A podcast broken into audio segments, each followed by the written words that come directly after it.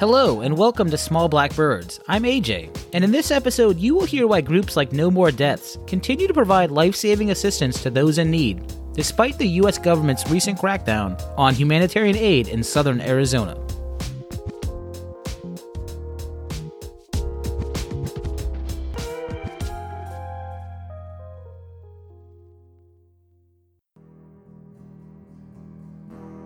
Over the past decade, the remains of nearly 2,000 people have been found in the Arizona desert, among the busiest and deadliest crossing point along the border. But volunteers with groups like No More Deaths, who conduct the searches, know the actual number is much higher. They believe humanitarian aid is never a crime, and that is why they provide water, food, and basic necessities for people trekking across the Arizona desert. The U.S. government, however, has executed a campaign of intimidation, harassment, and criminal investigations against people who defend the human rights of migrants, refugees, and asylum seekers. This campaign has included surveillance, warrantless searches, arrests, and travel restrictions. Humanitarian volunteers like the one you will hear about in this episode do difficult life saving work. The aid they provide should not be criminalized.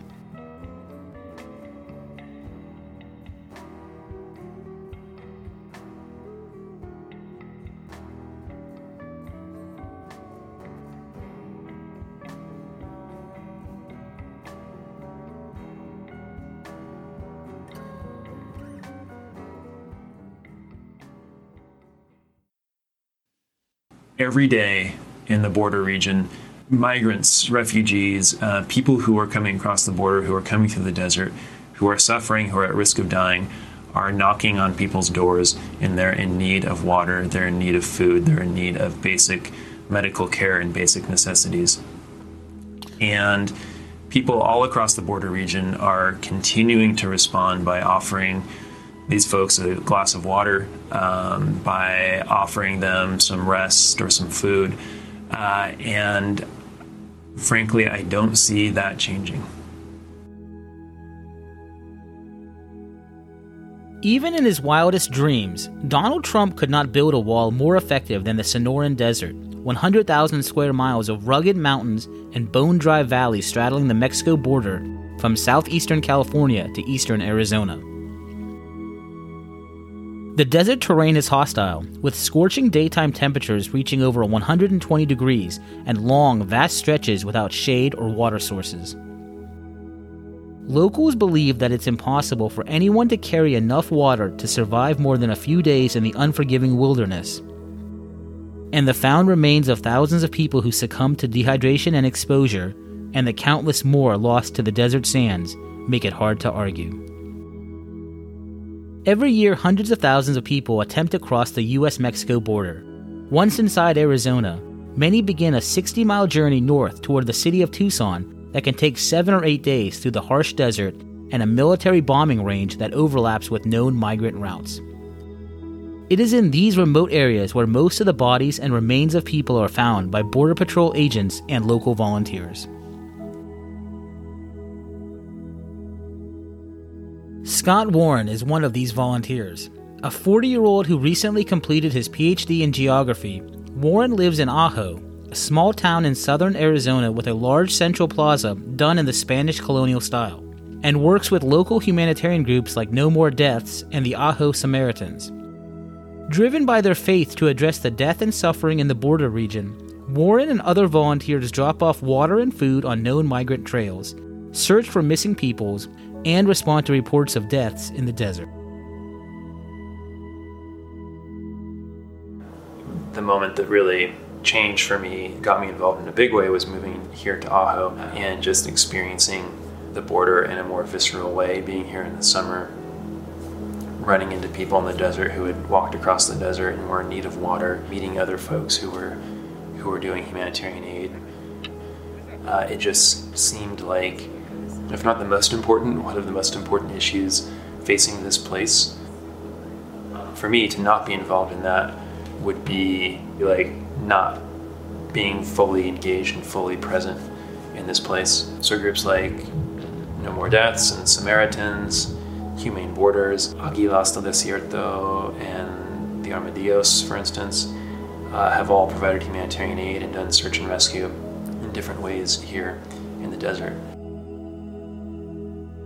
Even before the recent humanitarian crisis at the border and the zero tolerance family separation policy central to Trump's immigration scheme, the US government had adopted a deterrent strategy designed to discourage anyone from starting the journey by making it as dangerous as possible. By building fencing along most of the border's urban areas, but leaving the most remote and difficult terrain without any barriers, it funnels migrants into the deadliest stretches of the desert and opened the door for drug cartels to expand its operation into human trafficking. According to No More Deaths, the Border Patrol used to argue that higher fees charged by human smugglers and an increase of violence during attempted crossings showed their strategy was working. It also meant that more people would not survive their journey across the desert. We went from finding human remains every other month to like finding five sets of human remains on a single trip hiking through the Growler Valley. And then going back, you know, a week later and finding two more sets of remains. And then on a single day of searching, finding like eight sets of remains and bodies of people who had died in adjacent areas of the bombing range and on Cabeza Prieta. So just this like scale of this crisis, of the humanitarian crisis and the missing mm-hmm. persons mm-hmm. crisis, mm-hmm. just blew wide open. Warren came to national prominence in 2018 when he was arrested and accused of illegally harboring two Central American men at The Barn, a ramshackle building in Ajo where anyone trekking through the desert can find food and water. Fueled by climate change and surging violence in countries like El Salvador, Honduras, and Guatemala, the result of decades of U.S. intervention throughout Central and Latin America, many people, including women and children, are increasingly forced to abandon everything they know and seek asylum and safety in the U.S. In court, Warren pled not guilty to the charges that carried a possible 20 year prison sentence, but he never denied providing the men with food, water, and clean clothes. Sometimes this doesn't get reported, but there were three of us arrested that day. It was me, along with Jose and Cristian. The judge released me on my own recognizance after about 24 hours in custody. He said, Yeah, whatever, you're not the kind of person that we need to put in jail right now. Right now. They kept Jose and Christian uh, in detention in order to depose them as material witnesses in the case against me. And then, in exchange for that, they very quickly deported them back to the places which they had been fleeing for their lives. Federal prosecutors argued that Warren concealed two men, both in their early 20s and exhausted from their journey, from Border Patrol agents who had been tracking the men since they arrived in Arizona. At the trial, the government prosecutors presented evidence essentially proving the charges against Warren, but they were unsuccessful in convincing the jury, who was unable to reach a verdict, so the judge declared a mistrial. At his retrial a few months later, a jury needed only two hours to find Warren not guilty.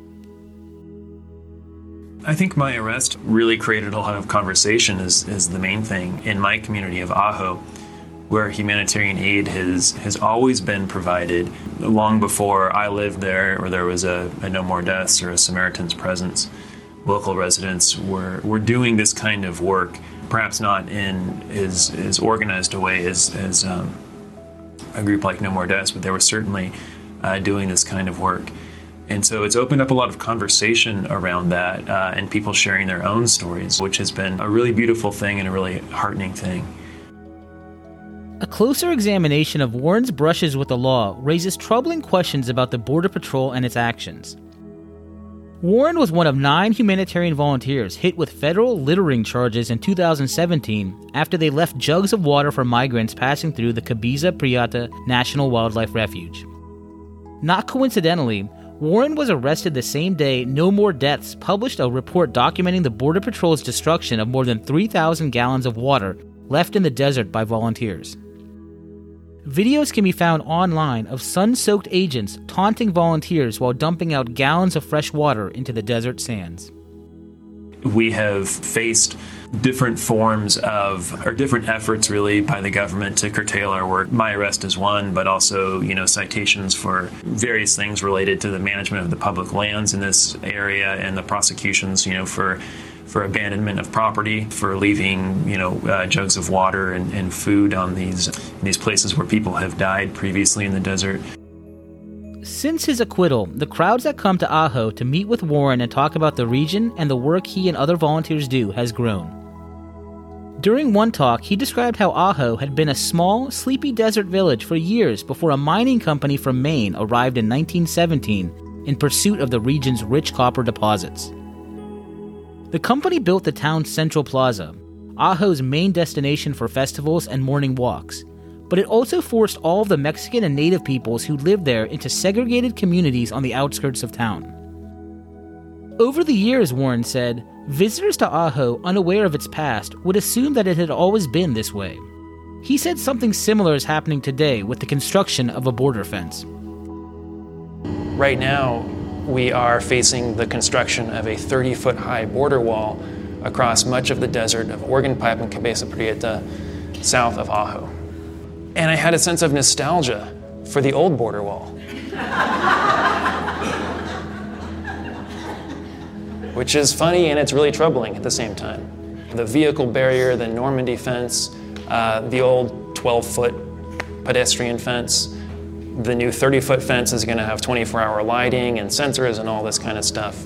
And I had this sense of, of like nostalgia when you saw those pictures in the, in the news of the new 30 foot high panels going up. And so each time we sort of up the intensity of the enforcement landscape in the border region, we sort of normalize that landscape and we normalize the social relations that it represents. So we normalize going through checkpoints, we normalize the scrutiny that we get. That becomes as much of a part of the landscape as the Ajo Plaza does. And oftentimes we forget what's really underpinning that and the social relations that it's reflecting and creating as well. For Warren, who has lived in southern Arizona for over 10 years, the borderlands represent a special place where many different peoples and cultures have interacted and mixed for generations. But those old ways and the people who live here are now threatened by overblown political rhetoric and a determination to turn this peaceful region into a security state. Speaking after one of his court appearances, Warren spoke out against the government's misguided plans for the border and called for protecting the people and the land. The government's plan in the midst of this humanitarian crisis policies to target undocumented people, refugees, and their families, prosecutions to criminalize humanitarian aid, kindness, and solidarity. And now, where I live, the revelation that they will build an enormous and expensive wall across a vast stretch of southwestern Arizona's unbroken Sonoran Desert. Today, it remains as necessary as ever for local residents and humanitarian aid volunteers to stand in solidarity with migrants and refugees. And we must also stand for our families, friends, and neighbors and the very land itself, most threatened by the militarization of our borderland communities. Along with their mission to help those in need, Warren and groups like No More Deaths want everyone to know that the border is not this scary place that you hear about in the news. What there is, however, is an enormous buildup of security and surveillance infrastructure, a militarized police force, and lots of regular people, some of whom happen to be migrating through one of the deadliest landscapes in the Western Hemisphere. You know, you think of places in the world where extreme forms of violence and oppression are used to coerce people into doing things or to not doing things, and they still do them. So, the short answer is I think that people will always provide humanitarian aid, regardless of what the consequences are.